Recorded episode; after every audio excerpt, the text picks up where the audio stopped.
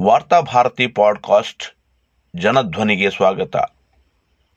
February ಒಂದು, ಎರಡು ಸಾವಿರದ ಇಪ್ಪತ್ತೊಂದು ಸೋಮವಾರದ ವಾರ್ತಾಭಾರತಿ ಸಂಪಾದಕೀಯ. ಹೌದು, ದೇಶಕ್ಕೆ ನೋವಾಗಿದೆ. ಈ ವರ್ಷದ ಮೊತ್ತ ಮೊದಲ ಮನ್ ಕಿ ಬಾತ್ ದೇಶದ ರೈತರ ಪರವಾಗಿ ಮಿಡಿಯುತ್ತದೆ ಎಂಬ ಜನರ ನಿರೀಕ್ಷೆ ಸುಳ್ಳಾಗಿದೆ. ಬದಲಿಗೆ ಪ್ರಧಾನಿ ಮೋದಿಯವರು ಗಣರಾಜ್ಯೋತ್ಸವದ ದಿನ ರಾಷ್ಟ್ರಧ್ವಜಕ್ಕಾದ ಅವಮಾನದಿಂದಾಗಿ ದೇಶಕ್ಕೆ ನೋವಾಗಿದೆ ಎಂಬ ಹೇಳಿಕೆಯನ್ನು ನೀಡಿ ದೇಶವನ್ನು ರೈತರ ಪ್ರತಿಭಟನೆಯ ವಿರುದ್ಧ ಎತ್ತಿಕಟ್ಟಲು ವಿಫಲ ಪ್ರಯತ್ನವನ್ನು ಮಾಡಿದ್ದಾರೆ. ಗಣರಾಜ್ಯೋತ್ಸವದ ದಿನ ಕೆಂಪುಕೋಟೆಯಲ್ಲಿ ಏನು ಸಂಭವಿಸಿದೆಯೋ ಅದರ ಕುರಿತಂತೆ ದೇಶದ ಜನರು ತೀವ್ರ ಕಳವಳ ಹೊಂದಿದ್ದಾರೆ ಎನ್ನುವುದರಲ್ಲಿ ಎರಡು ಮಾತಿಲ್ಲ. ಆದರೆ ಕಾರಣ ಮೋದಿಯವರು ಹೇಳುವಂತೆ ಅಲ್ಲಿ ರಾಷ್ಟ್ರಧ್ವಜಕ್ಕೆ ಅವಮಾನವಾಗಿರುವುದಕ್ಕಾಗಿ ಅಲ್ಲ, ಮುಖ್ಯವಾಗಿ ಕೆಂಪುಕೋಟೆಯಲ್ಲಿ ರಾಷ್ಟ್ರಧ್ವಜಕ್ಕೆ ಯಾವ ರೀತಿಯಲ್ಲಿ ಅವಮಾನವಾಗಿದೆ ಎನ್ನುವುದನ್ನು ಪ್ರಧಾನಿ ಸ್ಪಷ್ಟಪಡಿಸಿಲ್ಲ.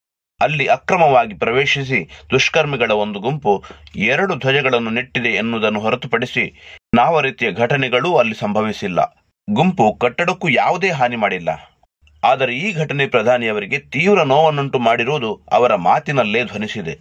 ಅಲ್ಲಿ ಅಂತಹ ಘಟನೆ ನಡೆಯಬಾರದಾಗಿತ್ತಾದರೂ ಪೊಲೀಸರ ವೈಫಲ್ಯ ಈ ಘಟನೆ ನಡೆಯುವುದಕ್ಕೆ ಮುಖ್ಯ ಕಾರಣ. ಆದುದರಿಂದ ಅಲ್ಲೇನಾದರೂ ರಾಷ್ಟ್ರಧ್ವಜಕ್ಕೆ ಅವಮಾನವಾಗಿದ್ದರೆ ಸರ್ಕಾರವೇ ಅದರ ಹೊಣೆಯನ್ನು ಹೊರಬೇಕು. ಈ ಘಟನೆ ರೈತರಿಂದ ಸಂಭವಿಸಿಲ್ಲ ಎನ್ನುವುದನ್ನು ಸ್ವತಃ ರೈತ ಪ್ರತಿಭಟನಾಕಾರರು ಈಗಾಗಲೇ ಸ್ಪಷ್ಟಪಡಿಸಿದ್ದಾರೆ.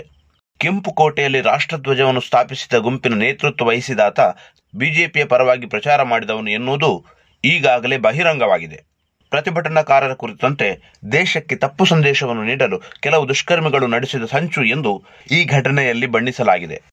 ಈಗಾಗಲೇ ತಮ್ಮ ಹಕ್ಕಿಗಾಗಿ ನಡೆಸುತ್ತಿರುವ ಪ್ರತಿಭಟನೆಯಲ್ಲಿ ರೈತರು ಸಾಕಷ್ಟು ಕಳೆದುಕೊಂಡಿದ್ದಾರೆ.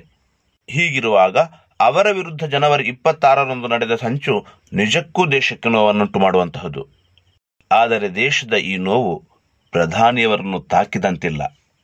ಕೆಂಪುಕೋಟೆಯಲ್ಲಿ ದೇಶಕ್ಕೇ ನೋವಾಗುವಂಥದ್ದು ಏನೋ ನಡೆದಿದೆ ಎಂದು ಹೇಳಿರುವ ನರೇಂದ್ರ ಮೋದಿ ಅವರಿಗೆ, ಅಂದು ದೇಶಾದ್ಯಂತ ನಡೆದ ಬೃಹತ್ ರ್ಯಾಲಿ ಕಣ್ಣಿಗೆ ಬಿದ್ದಿಲ್ಲ ಎನ್ನುವುದು ಅಚ್ಚರಿಯ ಸಂಗತಿಯಾಗಿದೆ.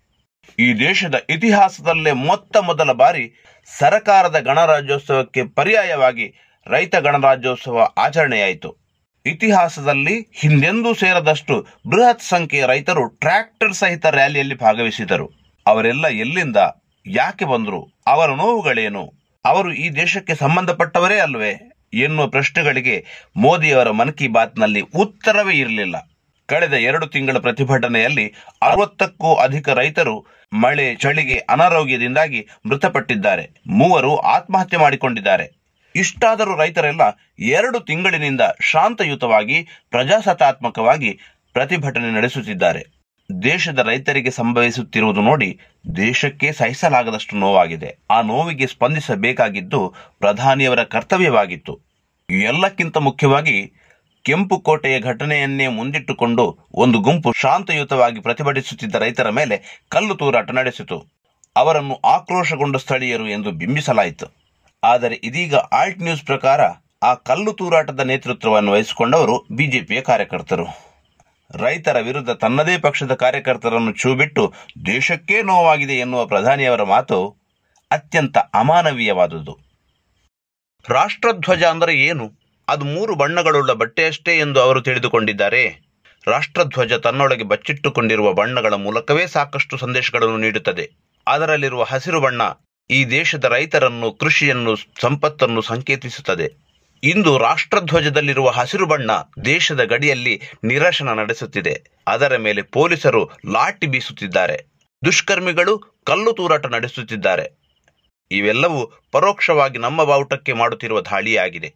ಸ್ವಾತಂತ್ರ್ಯಾನಂತರ ಅನ್ನ ಆಹಾರದ ಕೊರತೆಯಿಂದ ಬಳಲುತ್ತಿದ್ದ ದೇಶವನ್ನು ಮೇಲೆತ್ತಿದವರು ರೈತರು.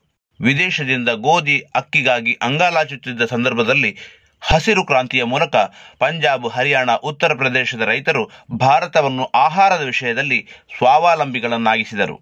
ಇಂತಹ ರೈತರು ಇಂದು ಬೀದಿಯಲ್ಲಿ ನಿಂತು ನ್ಯಾಯಕ್ಕಾಗಿ ಚೀರಾಡುತ್ತಿರುವುದು ರಾಷ್ಟ್ರಧ್ವಜಕ್ಕೆ ಆಗುತ್ತಿರುವ ಅವಮಾನವೇ ಆಗಿದೆ. ಈ ಹಿನ್ನೆಲೆಯಲ್ಲಿ ದೇಶಕ್ಕೆ ತೀವ್ರ ನೋವಾಗಿದೆ ಎಂದು ಮೋದಿ ಹೇಳಿದರೆ ಅದನ್ನು ನಾವು ಅನುಮೋದಿಸಲೇಬೇಕಾಗುತ್ತದೆ. ಬರೇ ಅದಾನಿ ಅಂಬಾನಿ ಎನ್ನುವ ಇಬ್ಬರು ಉದ್ಯಮಿಗಳಿಗಾಗಿ ದೇಶದ ಲಕ್ಷಾಂತರ ರೈತರ ಬದುಕನ್ನು ಆತಂಕಕ್ಕೆ ತಳ್ಳುತ್ತಿರುವ ಕಾನೂನನ್ನು ಜಾರಿಗೊಳಿಸುತ್ತಿರುವುದು ರಾಷ್ಟ್ರಧ್ವಜಕ್ಕೆ ಮಾಡುವ ಅವಮಾನವೇ ಆಗಿದೆ. ಗಣರಾಜ್ಯೋತ್ಸವ ಅಂದರೆ ರಾಜಪಥದಲ್ಲಿ ಸಾಗುವ ನಿರ್ಜೀವ ಟ್ಯಾಬ್ಲೋಗಳ ವೀಕ್ಷಣೆ ಅಲ್ಲ. ಈ ದೇಶದ ಜನರಿಗೆ ನೀಡಿರುವ ಸಂವಿಧಾನಬದ್ಧ ಹಕ್ಕುಗಳು ಅಪಾಯಕ್ಕೆ ಸಿಲುಕದಂತೆ ನೋಡಿಕೊಂಡಾಗಲೇ ಗಣರಾಜ್ಯೋತ್ಸವ ಅರ್ಥಪೂರ್ಣವಾಗುತ್ತದೆ. ಒಂದೆಡೆ ದೇಶದ ದೊಡ್ಡ ಸಂಖ್ಯೆಯ ರೈತರು ಬೀದಿಯಲ್ಲಿ ಬಿದ್ದಿರುವಾಗ ರಾಜಪಥದಲ್ಲಿ ನಡೆಯುವ ಸಂಭ್ರಮಕ್ಕೆ ಯಾವ ಅರ್ಥವೂ ಇರುವುದಿಲ್ಲ. ಅಂತಹ ಸಂಭ್ರಮ ಪರೋಕ್ಷವಾಗಿ ಗಣರಾಜ್ಯೋತ್ಸವದ ಅಣಕ ಮಾತ್ರವಾಗಿರುತ್ತದೆ.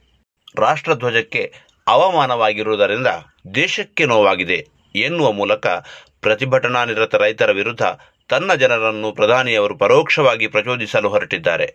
ಇಡೀ ದೇಶವೇ ದಿಲ್ಲಿಯಲ್ಲಿ ಪ್ರತಿಭಟನಾ ನಿರತರಾಗಿರುವಾಗ ನರೇಂದ್ರ ಮೋದಿಯವರು ಯಾವುದನ್ನು ದೇಶ ಎಂದು ಕರೆಯುತ್ತಿದ್ದಾರೆ? ಪ್ರಭುತ್ವದ ಗುಲಾಮಗಿರಿ ಮಾಡುತ್ತಿರುವ ಮಾಧ್ಯಮಗಳನ್ನು ಟಿವಿಗಳನ್ನೇ ಇವರು ದೇಶವೆಂದು ಭಾವಿಸಿ ಹೇಳಿಕೆ ನೀಡುತ್ತಿದ್ದಾರೆಯೇ?